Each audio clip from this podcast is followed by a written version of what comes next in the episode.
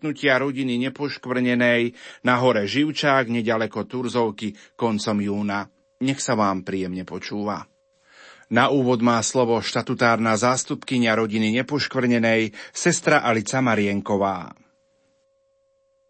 Drahí naši putníci, náš program pokračuje ďalej a chcela by som vám teraz predstaviť pána dekana z Višňového. Určite ho všetci veľmi dobre poznáte z Fatimských dní, ktoré sa praktizujú v tejto farnosti. A pán dekan by vám určite, aj si myslím, že veľmi rád vám porozpráva o novéne Pompejskej pani Márii, aj možno také svoje vlastné svedectvo, alebo iné svedectvá, ktoré má s touto novenou. A veľmi pekne mu ďakujem, že prišiel, lebo dneska a zajtra majú dieceznú púť rodín, takže on odtiaľ, myslím si, že len ušiel.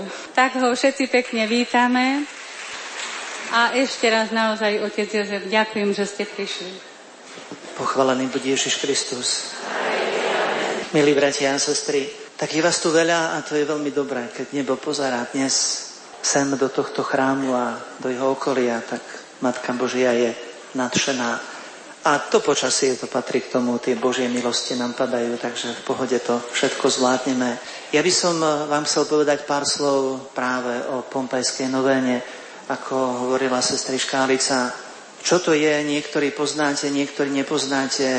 Vy, ktorí ste sa s tým nestretli, tak aspoň tak stručne by som vám chcel ponúknuť také dôležité oporné body. A chcem vás pozbudiť hneď na úvod k tomu, aby ste tú modlitbu Pompejskej novény zobrali ako niečo vznešené, priam zázračné. Doslova by som to tak povedal, že ak máte problém, nepotrebujete písať na milión miest tohto sveta. Potrebujeme zobrať rúženec, ak máme zdravé kolena, kľakneme. Vy, ktorí už tie kolená nemôžete používať, tak spokojne posedte pri modlitbe, ale ten rúženec otvára nesmierne hodnoty a cez ten ruženec, cez Pompejskú novénu si ozaj môžeme vymodliť nesmierne veľa. V Slovenčine je málo literatúry o Pompejskej novéne.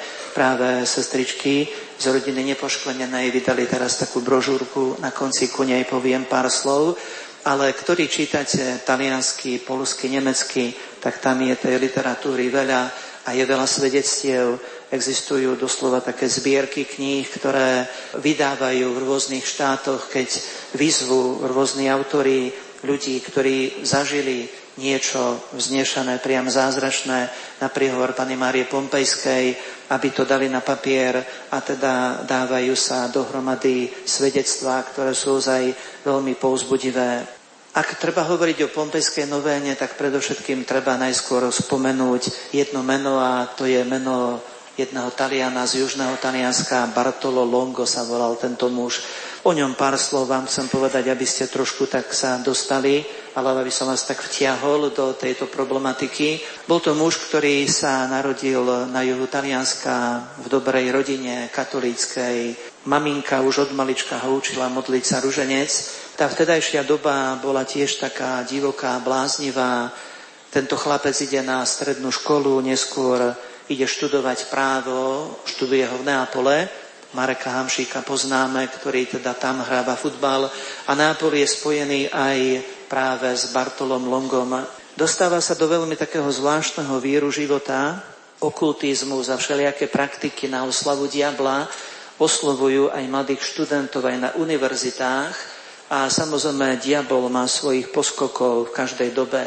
Má ich aj v dnešnej dobe a mal ich aj vtedy a aj ku tomuto mladému študentovi sa dostane veľmi veľa takých akoby oslovení od satana a od všelijakých tých satanistických posluhovačov a aj samotný mladučký Bartolo Longo začne doslova vyznávať satana. Predstavte si, že dopadá až tak hrozne, že satanistický biskup v úvodzovkách ho vysvetí za satanistického kniaza. Tak ako máme my, kresťania, robiť každý deň dobré skutky, tak Satan a tí jeho poskokovia majú každý deň urobiť niečo zlé, aby získavali ľudí pre diabla. Keby ste čítali životopis o tomto Bartolovi, tak by ste sa dočítali, že on bol taký super poctivý práve v tom satanistickom ospevovaní všetkých tých praktík, ktoré diabol ponúka. Aj on, kade chodil, všade nerobil dobro, ale ospevoval satana, pozýval ľudí, aby aj oni vstupovali doslova akoby do tejto satanistickej sekty. V životopise sa píše, že keď bol samotný ten obrad akoby tej kvázi vysviacky za satanistického kniaza, tak e, aj samotný Bartolo to neskôr, neskôr hodnotí tak, že to bolo priam niečo strašné, čo prišlo z pekla. Že hotové pekelné mocnosti boli okolo mňa, všetko sa triaslo, hrozná čierňava, ja som bol nesmierne skľúčený a celé peklo sa radovalo z toho, že ja som sa takýmto akoby oficiálnym spôsobom dal do služieb satana. Jeden a pol roka žil v takýchto hrozných pomeroch a bola tam určitá tá rozpoltenosť, pretože on kedysi dostal tie základy viery a neskôr, keď ten Satan takýmto spôsobom vstúpil do jeho života, predsa len si aj on uvedomoval, že idem dobrým štýlom. Taká tá duchovná schizofrénia aj v ňom začala pracovať. Vyberá sa za jedným svojim priateľom a ten mu hovorí, ty chceš byť zatratený, ty chceš ísť rovno diablovi do náručia, ty čím skôr musíš odtiaľ utiec. A privádza ho ku Dominikánom a teda postupne tak nejako začína alebo nastupuje na takú cestu obrody, zmeny, takého nejakého radikálneho ukončenia v tom boji so satanom. Aj ide na svetu spoveď, aj sa snaží naštartovať svoj život, ale, ale je tam totiž to veľký problém. Satan ako náhle niekoho raz dostane do pazúrov, milí priatelia, tak len tak ľahko toho človeka nepustí. Mnohí, ktorí boli posatnutí diablom, alebo exorcisti by vám vedeli o mnohých veciach rozprávať. My sme svojho času mali práve na tejto púti rodín, ktorá dnes a zajtra, dnes je to už teda desiata na púť rodín, mali sme pozvanú pani z Košíc, ktorá tieto veci praktizovala. A ona sama hovorí, že keď ušla diablovi z lopaty a keď mu povedala to svoje radikálne nie, ten diabol stále o ňu bojuje a stále ju chce získať naspäť ku tým svojim špinavým praktikám. To som ale len trošku odbehol, vrátim sa ku tomuto Bartolovi. On to sám takto prežíval a v životopise sa píše, diabol o mňa bojoval a diabol už aj po mojom akoby relatívnom obrátení, keď som už aj uvažoval o samovražde, že nemôžem takto žiť, diabol naďalej podnikal všetky kroky preto, aby som sa ja ku nemu vrátil. Dokonca mi povedal, tvoje miesto je v pekle. Ty máš v pekle vyárendované miesto a to tvoje miesto patrí tam. Ty sa tam musíš dostať, tam musíš prísť. Ty si môj služobník. Ty si raz bol akoby vysvetený za môjho kniaza a preto tvoje miesto je v pekle. Hrozné veci prežíval vnútorne, skutočne bol rozbitý a ten diabol stále takýmto spôsobom pracoval.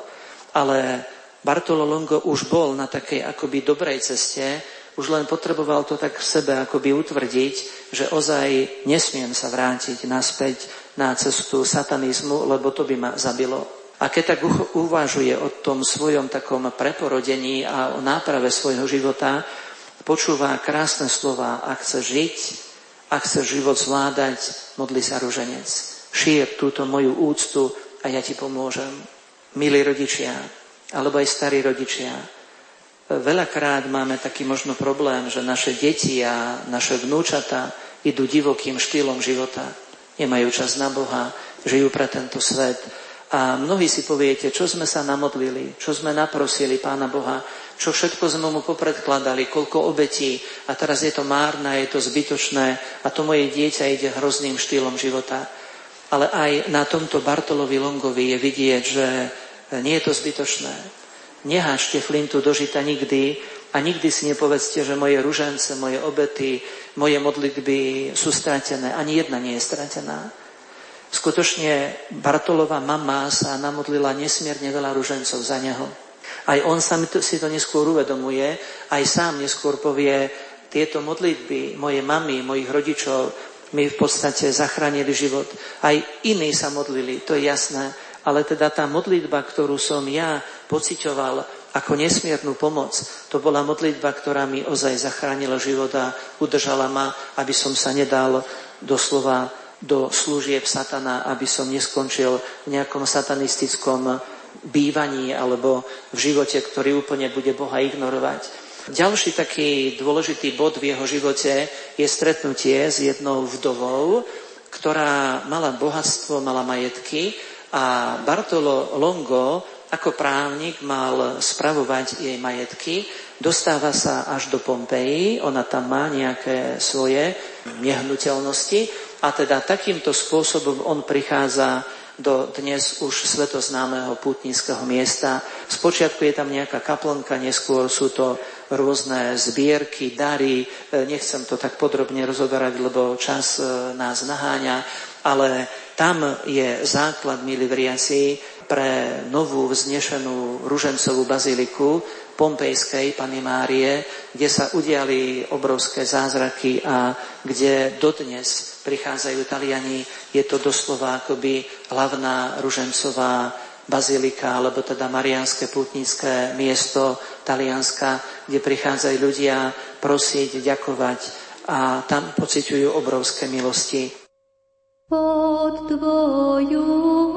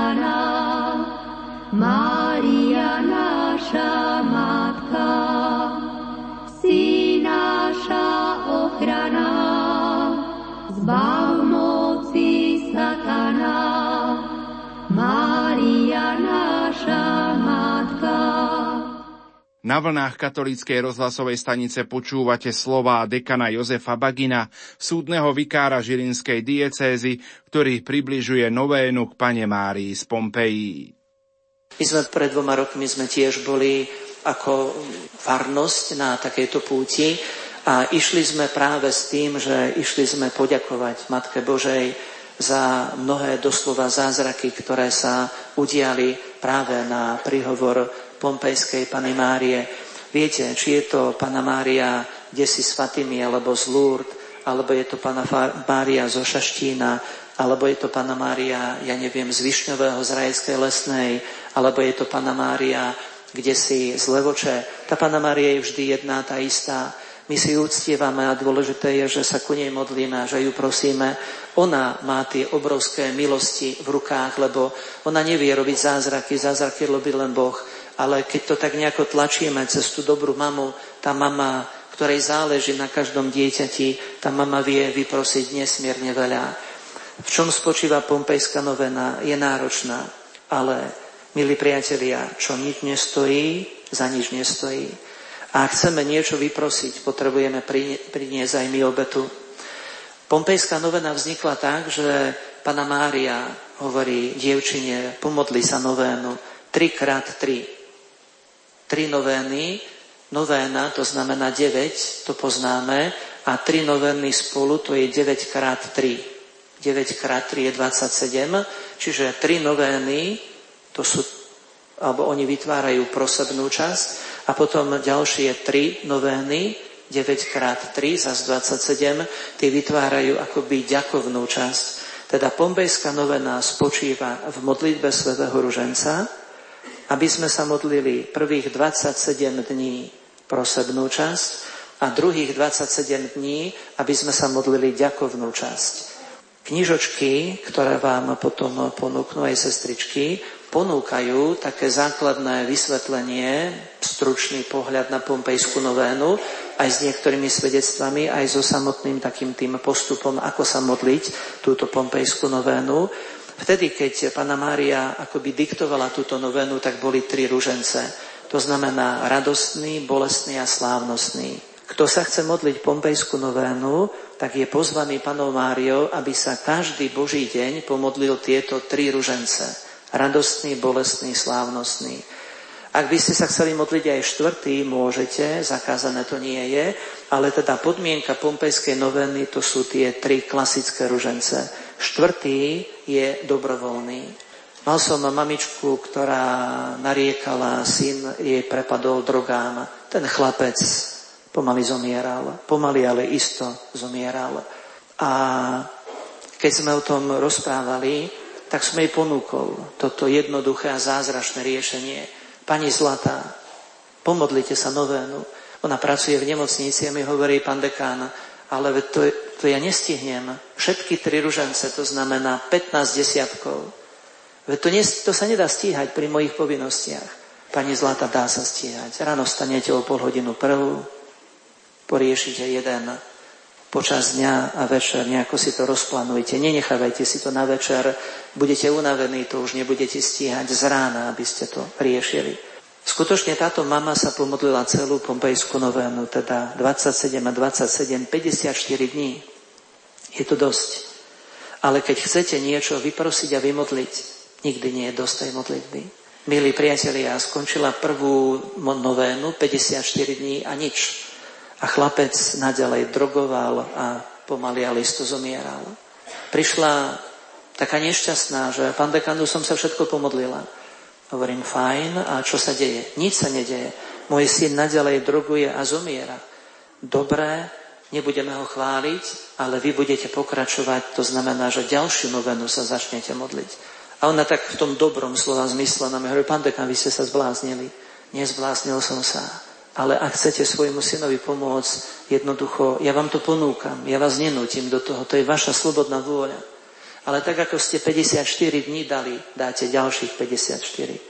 Milí veriaci, ona dala ďalších 54 dní a nič. Dve noveny, 108 dní sa modlila, rok má 365 dní. Ona 108 dní sa premodlila každý Boží deň všetkých 15 desiatkov. A nič. A hovorím jej, začneme tretiu.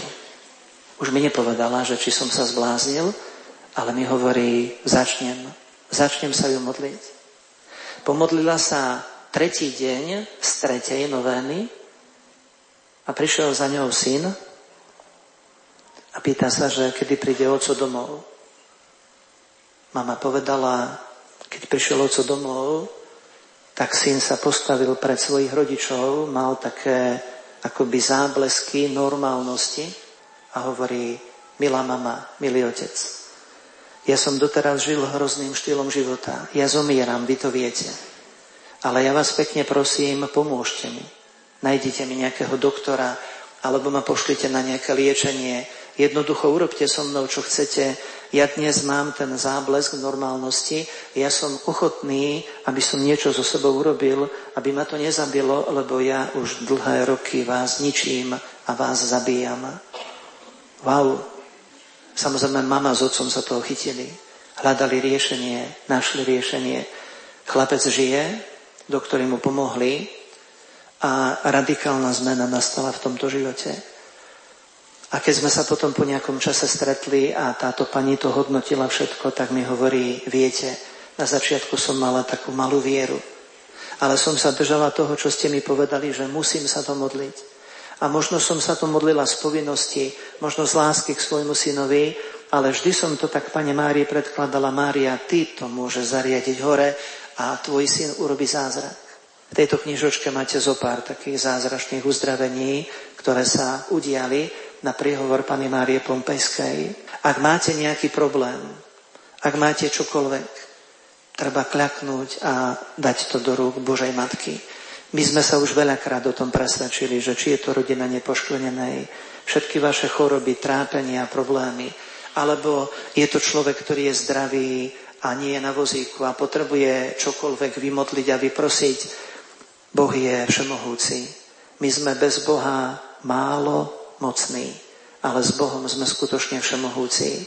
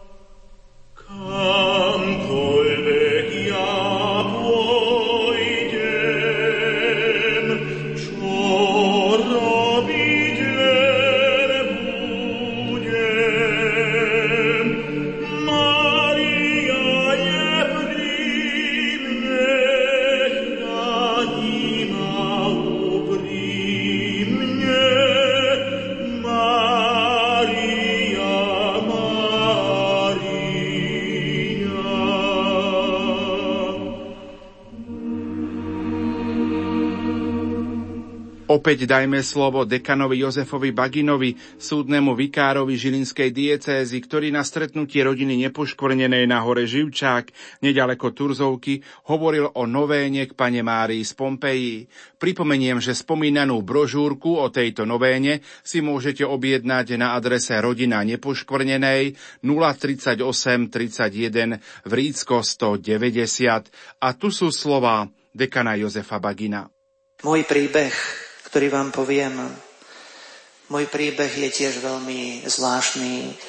Ja mám na starosti cirkevné súdy v dieceze a teda mám farnosť pútnickú, čiže tých aktivít bolo vždy veľa.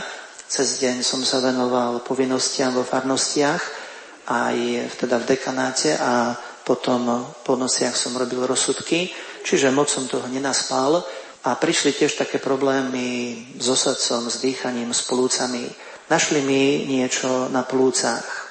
Poslala ma pani doktorka na podrobné vyšetrenia. Zaujímavé bolo, že rengen, ten bol v pohode. Z rengenu som šiel vysmiatý, lebo lekár mi dal na papieri, pán deka, nič tam nemáte, všetko je v pohode. A prišiel som s týmto papierom aj za pani doktorkou a pani doktorka mi hovorí, fajn, ale to pre mňa nič neznamená. Musíme ísť ďalej. A tak som išiel na ďalšie podrobné vyšetrenie a tam už popis od lekárov bol trošku iný.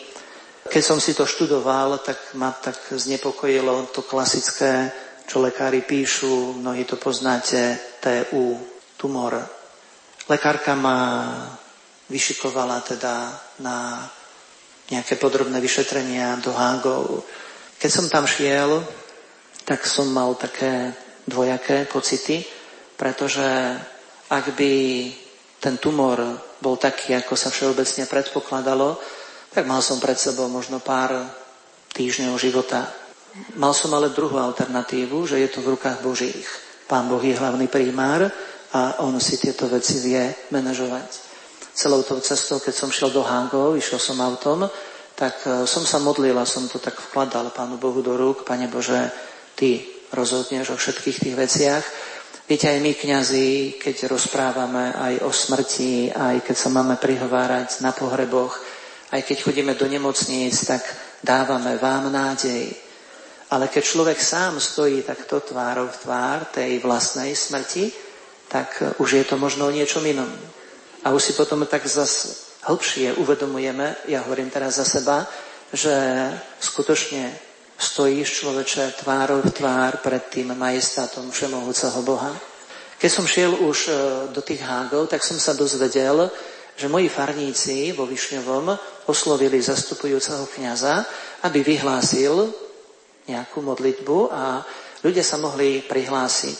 Išlo o to, že ľudia vo farnosti zorganizovali modlitbu pompejskej novény. Totiž to my už predtým sme mali svoje skúsenosti, aj teda v tých spomínaných Pompejach sme boli, pretože sme boli ďakovať za milosti, ktoré sa udiali aj v našej farnosti. Takže ľudia všeobecne z kostola poznali pompejskú novénu. 129 ľudí sa v tej mojej farnosti prihlásilo, že budú sa modliť túto novénu. A okrem toho teda mnohí, aj mnohí z vás, aj tu na to poviem s veľkou radosťou a vďačnosťou, že som vám vďačný za vaše modlitby, lebo to bola sila modlitieb, ktorá skutočne išla do nebies.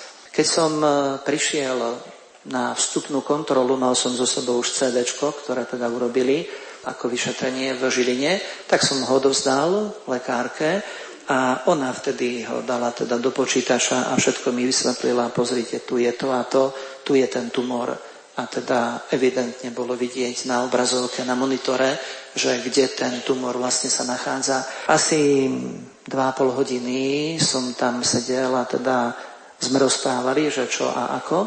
A tak jednoznačne bolo rozhodnuté, že musí byť operácia a že de facto možno aj polovičku plúc by lekári mali zobrať. To bolo v pondelok popoludní. O pol tretej, zhruba keď som od nej odchádzal, tak som jej povedal takú prozbu. Pani doktorka, mám jednu prozbu na vás, že aby ste mi hovorili pravdu. Tak ako to vy vnímate, ja budem ochotný tú pravdu počuť, nech je akákoľvek, ale teda, že povedzme si tú pravdu. No a vtedy mi povedala teda o tej operácii, že to je taká prvá tá ťažká pravda, že musí byť takáto operácia. Dobre, v poriadku. Potom od útorka mi začali robiť všelijaké tie vyšetrenia, všelijaké, tak ľudovo to poviem, tie hadice mi dávali teda do plúc a monitorovali a skúmali a chodil som na rôzne tie vyšetrenia. Tie vyšné háky skutočne klobúk dolu, jednak sú materiálne zabezpečené aj prístrojovo, kade chodím. Určite ďakujem všetkým tým, ktorí mi tam robili vyšetrenia a pomáhali s veľkou ľudskosťou. A teda čakalo sa na výsledok, že čo je vlastne vnútri. Štvrtok bolo rozhodnuté.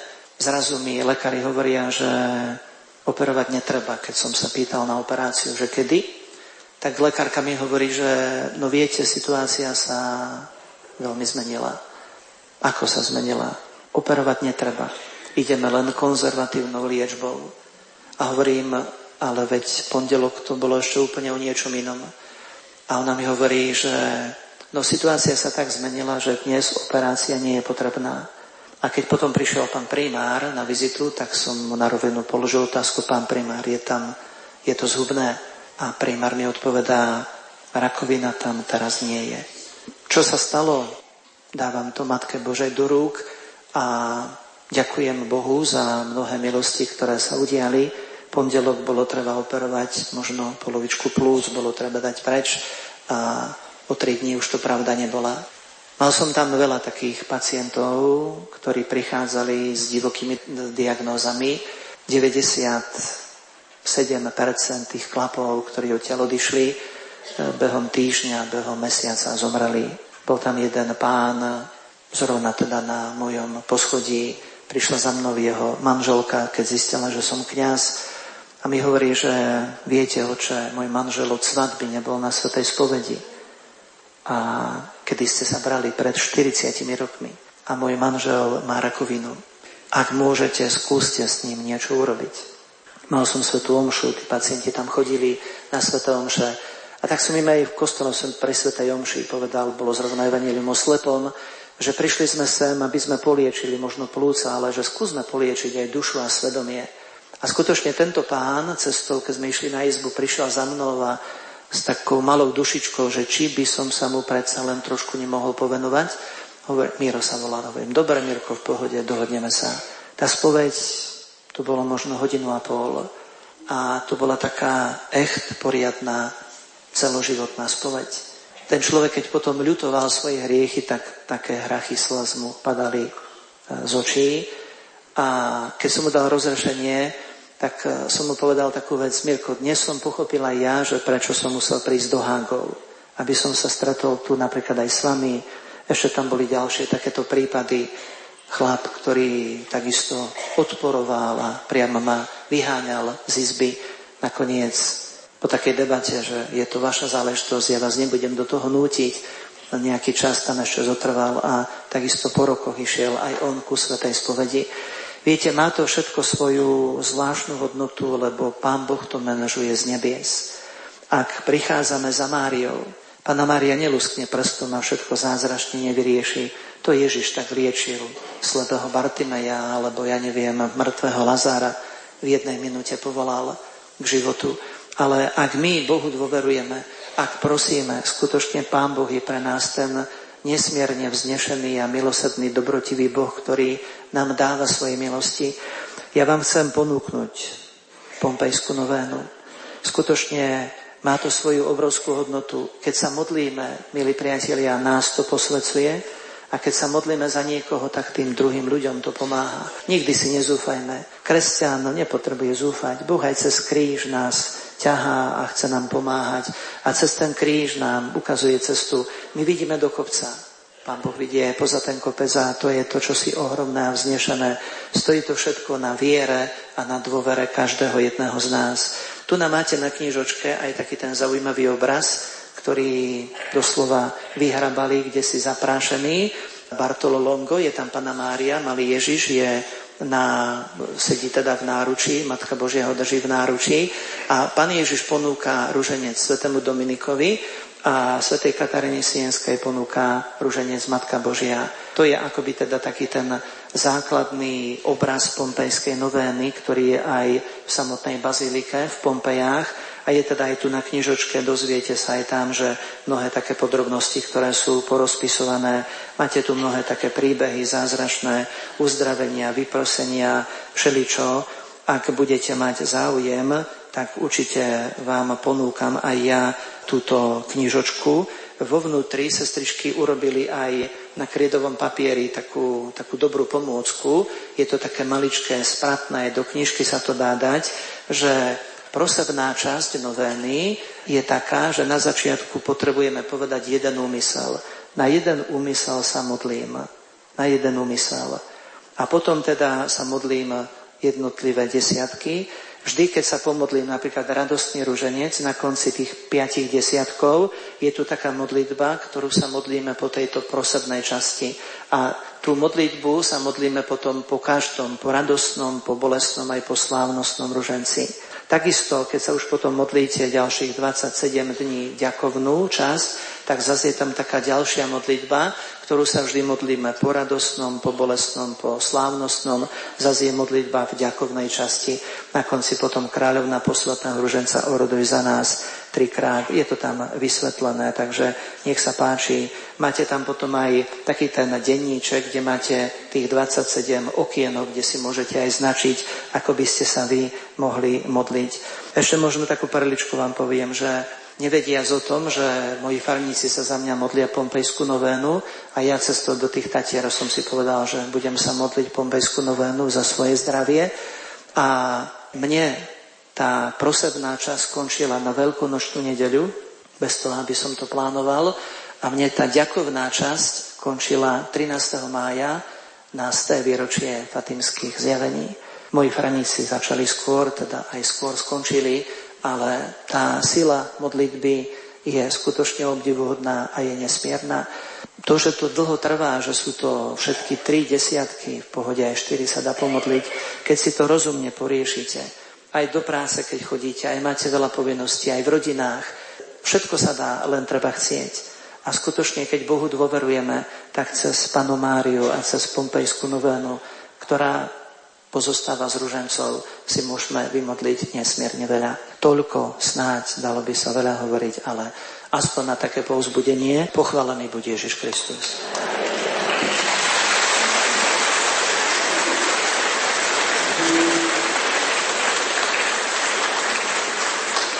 Otec Jozef, ešte raz vám veľmi pekne ďakujem za vaše úžasné svedectvo, ktoré ste sám prežili a že ste nás všetkých povzbudili v tom, že Mária je vždy s nami. A chcela by som povedať takú moju radosť, ktorú mám v duši, lebo keď ste, eh, som sa dozvedela teda od žien zo Skalitého, z Pruského a z mnohých iných farností, ktoré chodia na váš fatimský program, tak sa z toho teším, že rodina nepoškodenej bolo to úžasné, keď som to počula od týchto žien, že máte zdravotný problém.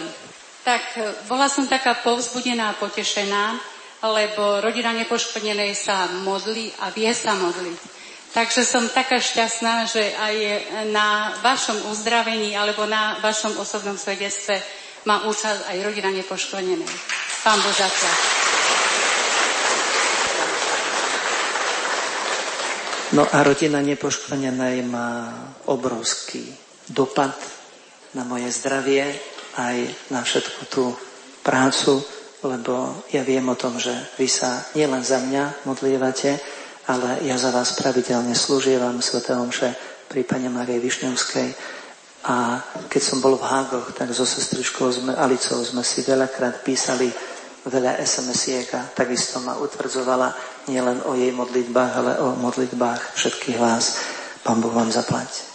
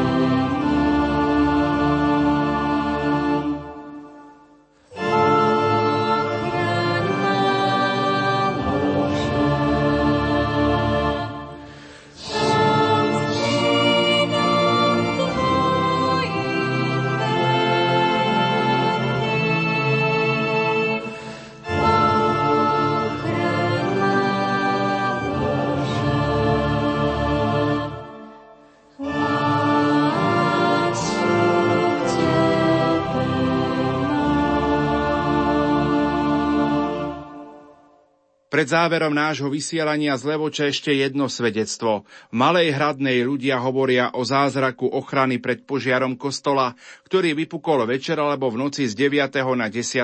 júla v roku 2016. Ako poďakovanie Matke ustavičnej pomoci sa koncom júna konala aj duchovná obnova, ktorú v tejto farnosti viedol redemptorista Páter Rastislav Dluhý. Slovo má farára Milan Jánoš, ktorého sme telefonicky prednedávnom oslovili. Naše farnosti spomenula Matka ústavičnej pomoci 23. a 24. júna 2018. Pôvodný zámer tejto obnovy som mal na 10. júla, kedy je druhé výročie od požiaru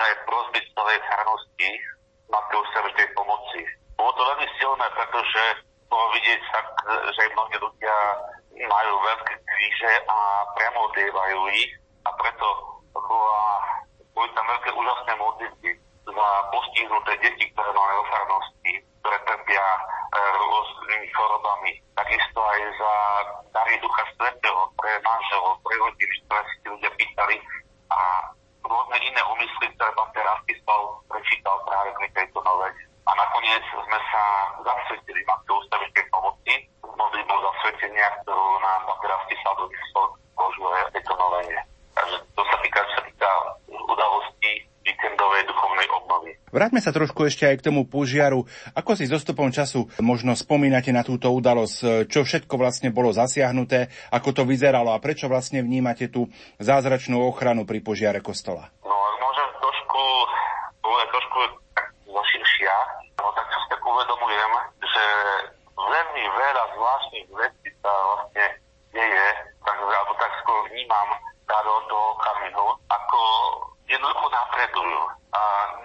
debemos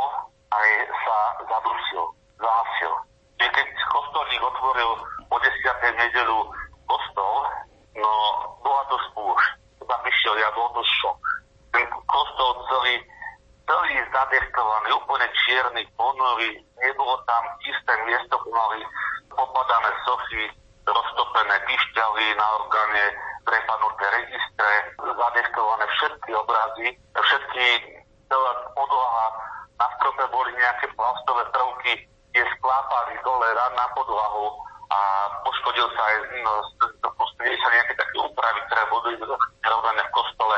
Sviečky, ktoré boli 25 metrov od požiaru, od ložiska, tak nezhoreli, ale roztiekli sa. Ostali roztečený, roztečený vosk, používané sviečky a všetko bolo jednoducho označené veľkou sálovou teplotou.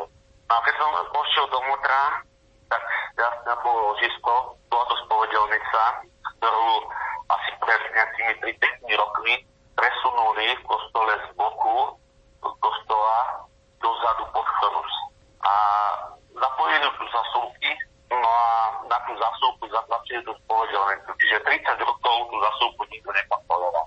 A preto podľa predpokladov aj posúdenia hasičov, ako vznikol tej zasúke skat, tak po kabli sa dostal vlastne oheň do strednej časti, lebo bola trojdelná spovedelnica. V strednej časti začalo zovieť a vlastne celá, jak šľahali plamene, tak uh, šľahali vlastne pod chorusom do spodu chorusa na omietku a keď zhoreli oni akoby asi zapadli do seba, tie vonkajšie diely, tak podľa nosičov ešte navrh, zhoreli, spadla omietka, ktorá vypraskala práve tým šľahaním ohňa a bolo vidieť, že tá omietka dodusila ten požiar. Pretože, e, ako aj hasiči mi hovorili, že keby horela, tak by bola celá čierna. A tá omietka bola do spodu čierna a z vrchu ostala normálne bledá. Akoby zadusila ten požiar. No a takisto pol metra oddiaľ z boku bola roja lavička, ľudia sedeli, tam bol len oškvrknutý zapadci na vrchu a vpredu, pred povedelnicou asi metra pol, kde bola lavica, tak tam už bolo úplne zuholnatené, to bolo chyba do lavice a tam stačilo veľmi málo. A to sme si hneď všimli. Také svetlo v tej spúšti bol obraz Matky ústaviteľ pomoci, ktorý bol meter a pol možno od spovedelnice na podpornom strope, ktorý držal chorus a ako keby ona priamo ten oheň držala presne v tom rohu. Že jednoducho ten oheň sa nikam ďalej nedostal. A tým ako keby ochránila zvyšnú časť kostola. Zajímavosťou bolo aj to, teraz akože neberte ako chválu, ale ako tak, že sobotu večer som sa chcel ísť modliť do kostola. Ako pred nedelou vypráva na, na nedelné kázne a tak. No a pamätám si, že raz som pozeral šport na prezident televízii a ukazovali záber, ako sa zobašila Dominika Cibulková s manželom. A presne do toho momentu mi zazvonil telefon.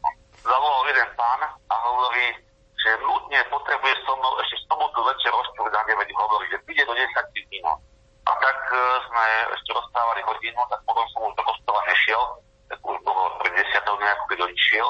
A tak som si povedal, že v nedelu ráno si pristanem. A zaspal som. Zaspal som, unavený, ne, na, zobudil som sa tak, že som stíhal len srdce omše a nestíhal som sa ísť pomôliť do kostolu. Jednoducho logicky, to tak sme sa snažili vysvetliť, v tom eh, kostole nikoho nedostatok vzduchu.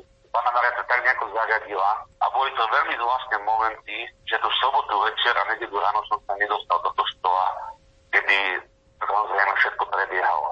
S tým, že keby som otvoril dvere, ak by ma to nezabilo, tak by možno skončil kostol celý polný a on by z neho boli dnes iba zostaní. Pretože už v 17. storočí prehorel strop na našom kostole a na strope je palach, to znamená trstina, dosky, brány a bolo, bolo to obité polystyrenom, ktorý je zo spodu, takže keby sa tam dostal plameň, tak uh, už neviem, čo by tam kostola ostalo. A preto sme ďační Matke ústavičnej pomoci, že takýmito viditeľnými zásahmi, že nám ochránila náš kostol. Že sa nerozšíril ďalej, lebo tak tam stačilo len to otvoriť na tej lavici na zadnom čele sme museli vyrezať celý diel, pretože ten bol na úvol. Tam stačilo len malinká iskrička a od lavice zahali plámania. A viete, no sám, keby som si tam, tam počul, počul pri takom požiari s jedným asetným prístrojom a teda s asetným prístrojmi, ktoré tam boli. A ešte možno, ako som povedal, že či by tiež sa niečo nestalo, lebo to bola taká zvláštna milosť v tom nešťastí, že takto Pána Maria zasiahla. Keď som išiel teda od tej desiatej do, do, do kostola, začalo takisto všetko prebiehať. To rozbiehlo 112 asiči, policajti, dokonca aj z tej televízie pribehol jeden moderátor, skôr ešte ako policajti. A o, o pol 11. mala Sveta Omša, tak už vtedy ľudia hneď odvracali aj iní ľudí, ktorí prišli autami, že ešte stihli, mali 10 minút na to, že aby sa dostali na pol 11 do Banoviec. A pre tých, ktorí, pre ľudí, ktorí sa nemohli dostať do Banoviec alebo iní do kostola, sme hneď po dohode s obecným úradom, ktorý tak katolu straty na Malej Hradnej, sme sa dohodli, že nám poskytnú priestory na obecnom úrade na Svetom Šu, ktorú som, som oznámil ľuďom, že vyhlasíme rozhlase, nakoľko som ešte nevedel, kedy skončíme jedno tie riešenia veci priamo na mieste s policajtami, asistmi a tak ďalej. A bolo treba ešte vypovedať na policii v Pánovciach. Tak potom sa nám podarilo, sa to všetko keď prebehlo, tak večer o 6. sme mali svetlo omšu asi pre 50 alebo 60 ľudí na obecnom rade práve s neželnú svetlo omšu. Takže nikto neostal bez svetej omše. A potom to už všetko išlo. Tam som pocítil aj takú vec, že čo znamená akoby taká totálna bezmocnosť. Viem rád pochopiť, čo znamená aj pre ľudí, že je to jaký šok. Lebo keď aj prišli tí policajti, všetci behali a ja som nevedel, čo mám robiť. A preto je tá mocná ochrana Matky ústavičnej pomoci Pani Marie, že ono, ani neviem ako, ale ako si to išlo. Už od začiatku, že sa to rozbiehalo. A dnes sa ukázalo aj pokúšanie zlého, pretože sa nanominovali, nanominovali firmy, ktoré chceli z toho vyťažiť, ako je žiaľ, teda sa stala. Ale zase on zasiahol práve aj cez iných ľudí, aj cez osa biskupa Williama, ktorý nejako mohol, hneď prišiel pozrieť a povedal jasne, že počkaj, že tú firmu ešte nedáme, že skúsime ešte nejakú inú. Lebo vyšla jednoducho istá firma a začala si baliť veci, že oni sú veľmi pompní, prišli do 24 hodín. A, a veľmi tedy akože hneď e, čistiť všetko, že majú veľký záujem a bez uvaženia zabadili zaoxidované stochy a polepili si aj klamy a chceli hneď konať. Spravili rozpočet no a, a rozpočet spravili na 96 tisíc eur. Tým, že akože na, na kompletné ako, ako na kľúč. No ale pán biskup hovorí jasne, že počkaj, počkaj, vyberme ešte jedného. A podarilo sa nám istú inú firmu zohnať, aby na tie isté práce dala rozpočet na 30 eur. Samozrejme, že sa vyskytli ešte veci, ktoré sa museli do, doplniť a tak ďalej, že to sa neudážalo, že bolo to vyššie, ale bola to taká, taká, taký boží zásah a, a boli na prístupe ľudí, aj to z firmy, jak to spravili, a že sa našla vlastne firma, ktorá to urobila niečo a ako stavba na kľúč, že od základného vyčistenia, pretože to bol veľký toxický priestor, až po revíziu a odovzdanie od, od, kostola. To znamená revízie, kontroly elektriky, dokonca namontovanie svietidiel, všetko. A my sme išli, dá sa povedať, že skoro bez toho.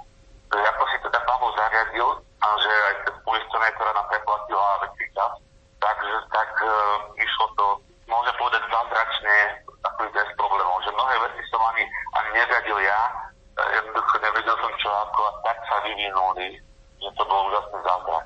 Takisto vďačný som veľmi farníkom, tak som zomkal farnosť, tak to bola veľká sila. To mnohí ľudia, ktorí na verejnú zbierku, ktorú sme mali vyhlásenú, vlastne máme ešte vyhlásenú národnú zbierku do povolení ministerstva financí, sa vyzbierali do nejakých 100 mesiacov 11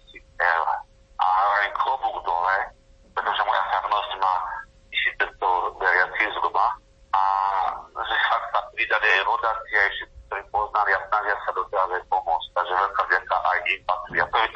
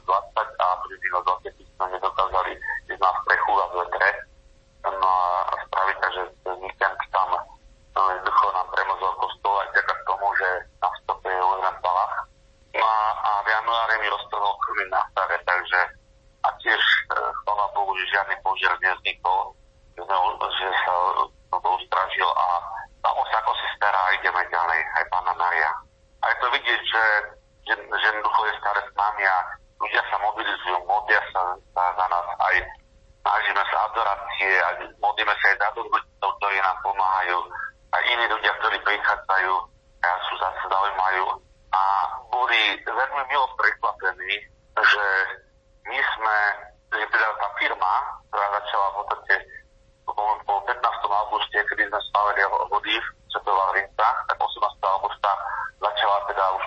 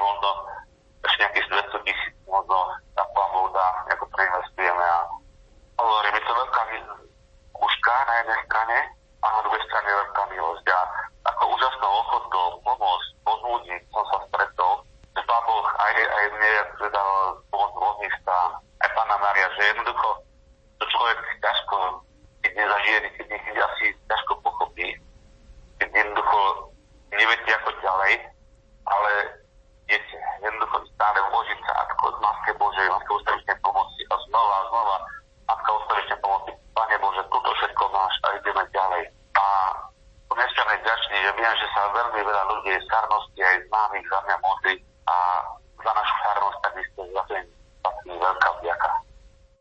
Toľko naše mariánske vysielanie z Lebockej púte.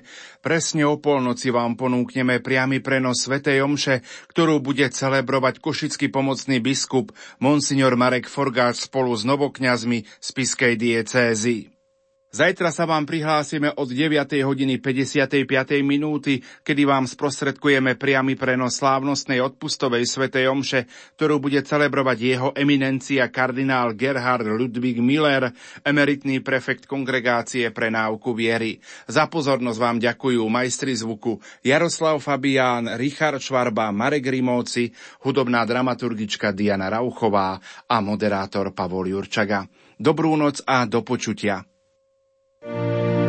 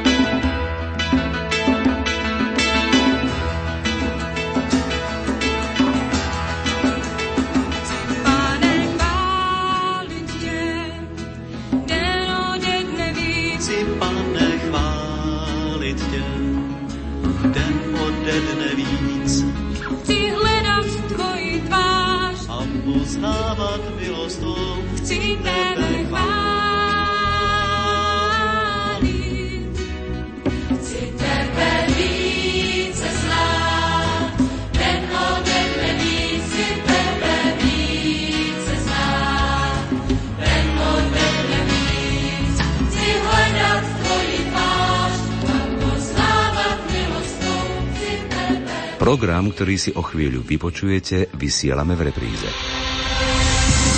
Rádio Lumen.